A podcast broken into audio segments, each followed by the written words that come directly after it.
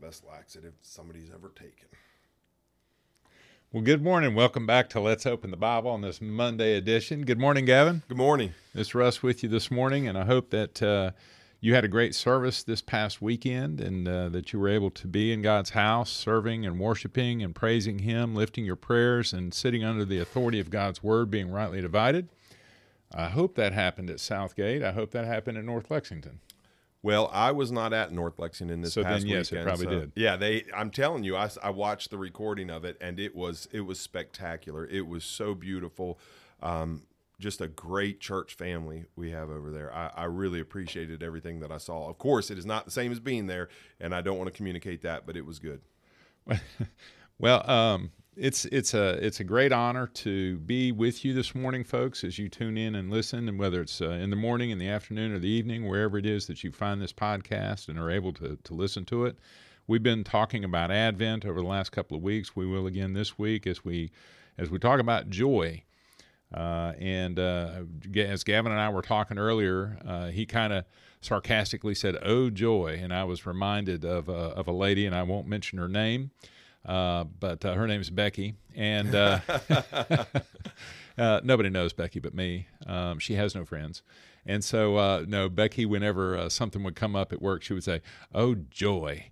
And that's uh, that's kind of a that's kind of how we view uh, joy sometimes. Is is kind of a snarky response to uh, adverse circumstances or unpleasant things that are going on. But man, it's so much more than that, isn't it? Definitely, absolutely, much more than that. Uh, so I'm going to read a passage from Psalm 144, verse 15. If you have your Bible and it's safe for you to turn there, go ahead and do that. And then I'm going to ask Brother Gavin if he would to kick us off with a word of prayer. All right, you're going to read, and I'm going to kick off, or you're going to kick off, and I'm going to read. If you'll kick us off with a word of prayer, I'll read. For those that are just tuning in, I just started tuning in. I mean, I'm, I'm joining you now, though. I'm with you. All right, let's pray. Heavenly Father, we come before your throne of grace again and again and again, not because we have to, but because we get to, and not because we can do it on our own, but because we need to be here and ask you, the giver of every good and perfect gift, to do that which will not happen if you don't act. And so, God, I do trust, especially as we as we look into joy, I do trust that we that is not something we can manufacture on our own. Uh, we can place uh, our our uh, feelings and our even our happiness in fleeting pleasures, but God, if we want that abiding happiness, that abiding pleasure, that abiding joy, it can only be found in you, and it can only be found by the work of your Holy Spirit in us. Would you please do that work today? Would you please do that work this Christmas season? In Jesus' name, Amen. Amen. Thank you for that, brother. So, again, Psalm 144, verse 15 says, Happy are the people who are in such a state.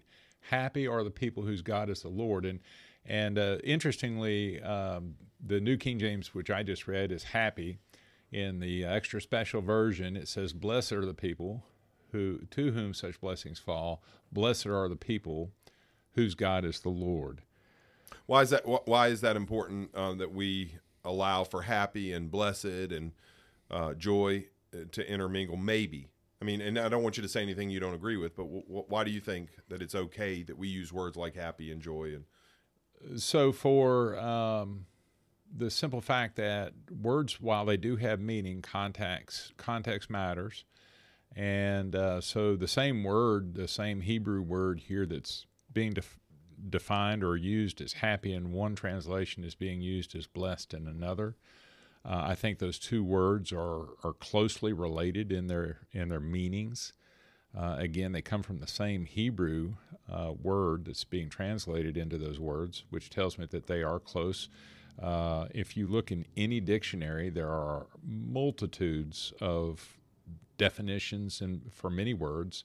Uh, and so I'm comfortable. Context. Yeah, yeah, context matters. And so in the extra special version, they're they're choo- they're just making a decision. They're, Right. They're deciding on blessed. Well, for me, I, I think we naturally drift towards this is this is where I am, where we naturally drift towards saying there's a distinction between joy and happiness. Happiness is something momentary and fleeting, situational, and joy is something that's lasting and abiding. Um, well, and that's kind of what we talked about before. You and I, you, you and I approach things similar and different, and this Yes. is one of those cases where you know I pretty much just said, well, you know, that's how I interpret that. I mean, when I teach, you know, I talk about happiness is related to circumstances, joy is related to our eternal reality, the future hope that we have in Christ. Uh, but uh, you you have a much longer expression to uh, arrive at the same conclusion. So why don't you just go ahead and blab on? Uh, well, uh, yeah. Well, first of all, I think that that may be a helpful category, at least to recognize that um, that we can place, and we're going to get there tomorrow. We can place our joy, our, our pleasure, our happiness in the wrong thing, and Right. it is fleeting. It is Absolutely. gone. And then there is disingenuous joy. So people rejoice over things that that's joy. People rejoice over things that are that are it's wrongly placed uh, affection, wrongly placed joy. Um, b- but for me, uh, and I want to say that Aristotle um, kind of spoke in into that biblical era, right? And Aristotle would have a, and Aristotle's not saved; he's no friend of Christianity. But all true, I believe all truth is God's truth, and if it's true, uh, it- it's a reflection of God. Not that you know Aristotle would have stumbled upon it, um, uh, but but I, I do believe it still would be true. So. Aristotle had a word that he called eudaimonia, right? It, it means good, the you, and lit- where we get the word demon, but good spirit.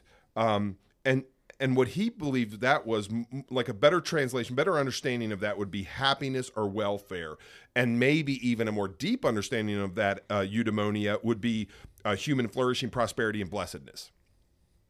And he had this idea that a young man doesn't even know what he's what he's looking for, what's what what is happy, what is joy. What he doesn't. He has moments of glee and giggles, but but he doesn't.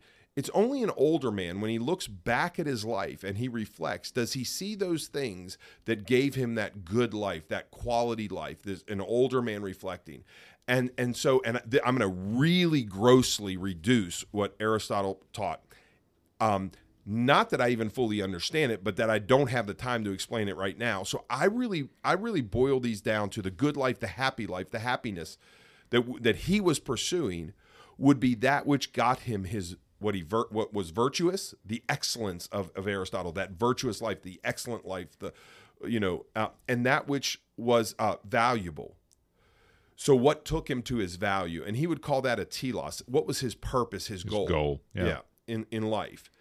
And so, um, as a Christian, we would we would certainly have a very different telos than than Aristotle did. But I say this this to, because I've been there before. I've been, I, you know, I went to Penn State.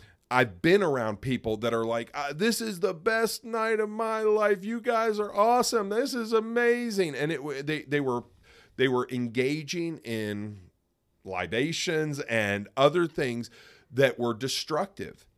And a lot of times when you look back at those things, you just lament, what was I thinking? What was I doing? Yeah. That's fleeting pleasure, fleeting happiness, fleeting joy. They were rejoicing in all the wrong things. And and it didn't lead them ultimately, at least I hope it didn't lead them to what they were what they valued and what was virtuous. And so I I kind of go with the Aquinas that that telos would be, would be ultimately ends up in God in the person and work of Jesus Christ, God the Father, God the Son, God the Holy Spirit. That's our goal. Right. And everything else is giggles. Everything else is a gleeful moment. I don't care what words you use. It it's just destructive and leads you away. So you're saying there that our joy is the pursuit of the goal. Um, a happy life, a joyful life, the joy that you experience will always be that which. So, so Paul says weird things like we, we rejoice in our sufferings. Why? How can how in the world can you rejoice in your sufferings? Because it's it's taken me to Jesus. It's causing me to trust in Him. It's causing me to depend on Him. You know, like in in Second Corinthians chapter one, he says we were burdened to the point we despaired even of life, but that was to get us to trust not in ourselves. And and and any time that I learn to trust in Jesus more, to to depend on Him more, to see Him as great and glorious and good, I'll rejoice in that. Um, you know, when he prayed three times for the thorn in the flesh to be removed, he said, you know, and he said unto me, My grace is sufficient for thee. And he, and, and then he goes on to a weird thing, for my strength is made perfect in weak- weakness. Most gladly, therefore, will I rather glory in my infirmities, that the power of Christ may rest upon me. Because I have a telos, I have a, a goal and a purpose that these little afflictions have nothing they cannot stop me. So it's an I know I've brought this up on the podcast before, but it's an interesting dynamic between Second Corinthians 1 and Second Corinthians 4. In Second Corinthians 1, he was burdened to the point he despaired even of life. He was in this I mean, he don't I don't want you to be ignorant. It's bad. And then in Second Corinthians 4, he goes, "This momentary light affliction? Well, how does that happen?" Oh, it's taking me to Jesus. Right. It's the goal. This momentary light affliction is preparing for me an eternal weight of glory beyond all comparison. One of the things I really appreciate uh, about Gavin, if you're listening to this, is he and I say the same things. He just does a his is a much longer, more articulate explanation. but but that's helpful. It's it's helpful sometimes because you're unpacking the short aspect of what I say because being concise isn't always beneficial. If somebody doesn't understand how that works itself out, you do a much better job than I do of unpacking uh, a short statement to, in a way that helps everyone understand what I said much better. Have you ever heard of the economy of words, right? So basically you you're driving a Tesla and I'm driving a, a Lincoln. no, I probably I'm driving an 18 wheeler. Yeah. Oh my goodness. Yeah. uh, so um, just just so you, maybe you can benefit from another person's view, point of view when we discuss joy. The point of today is just to, to discuss what is joy. Yeah.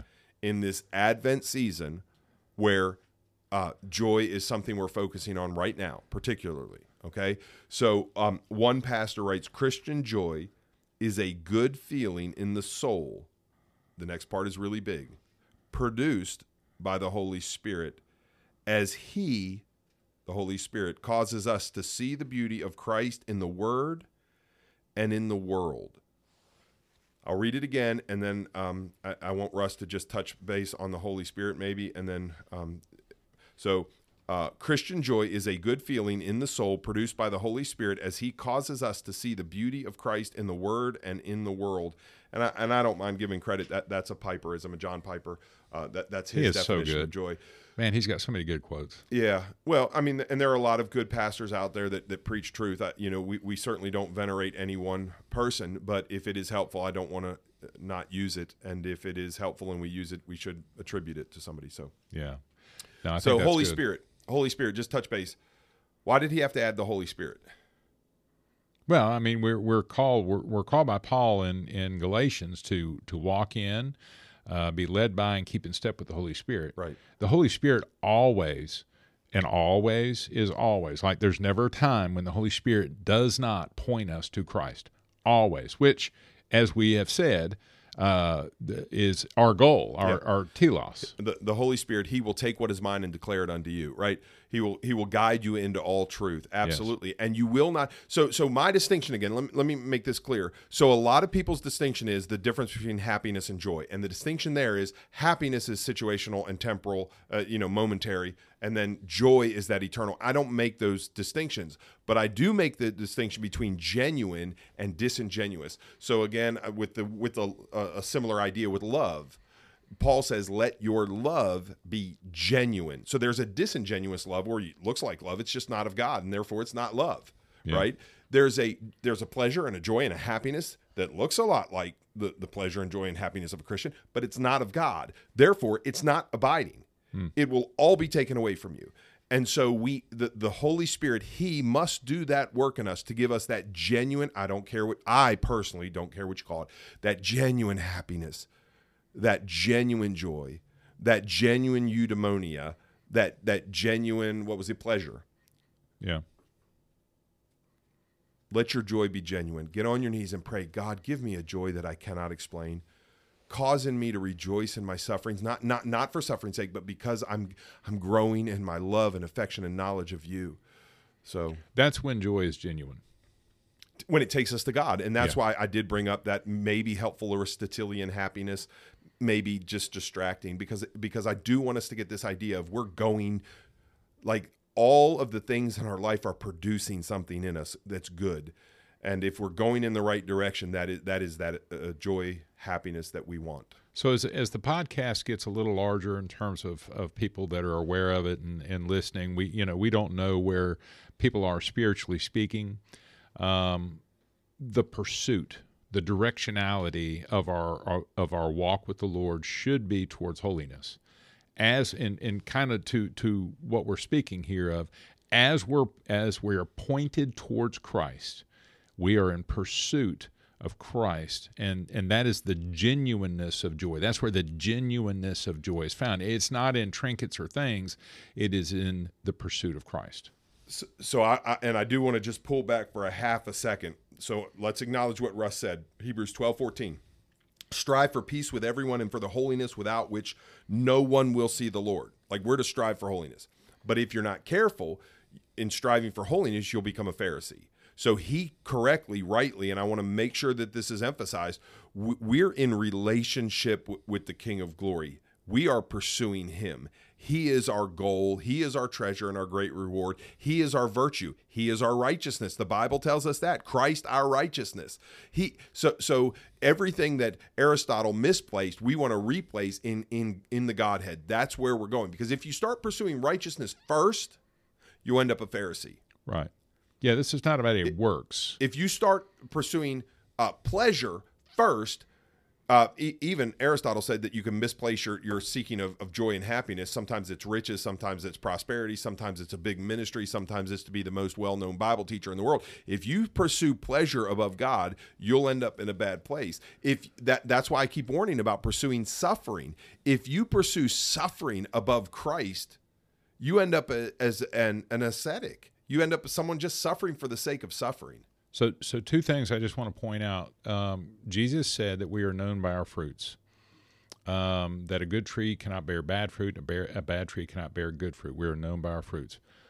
Uh, and the fruit of the Spirit love, joy, peace, patience, kindness, gentleness, self control. So we are known by these things as followers of Christ. The other thing he said is, is if you love me, obey my commands. Yep. To pursue Christ, to have Christ as our goal, um, to be genuine in that requires a few things. One, obedience, obedience to his commands. And one of the things that that just it sort of gets me a little bit are the folks that live wholly and entirely absent from any semblance of any kind of faith throughout the week. And then they show up on a Sunday, sometimes when they get around to it, looking to get something from God. That is not the scriptural view of what joy looks like or what joy produces. If we're going to serve Christ obediently, faithfully, pursuing Him, there are just some things that, that our lives should be marked by. One is assembling for corporate worship for the right reasons, which is to worship Him, to praise Him, to, to you know, lift our prayers to Him. It's not about what we're getting from God, it's what we're giving, which is our praise and our adoration. Uh, our lives should be marked by uh, being in His Word. Uh, our lives should be marked by helping the needy. Our lives should be marked by spending time in prayer. All of those, we see the, the model in Christ, all of those things. And so it is not just a sometimes we do this when we get around to it type of thing. And what we're talking about is finding joy in Christ as He is our goal. To, to strive to be Christ like in our lives. Paul said, Imitate me as I imitate Christ.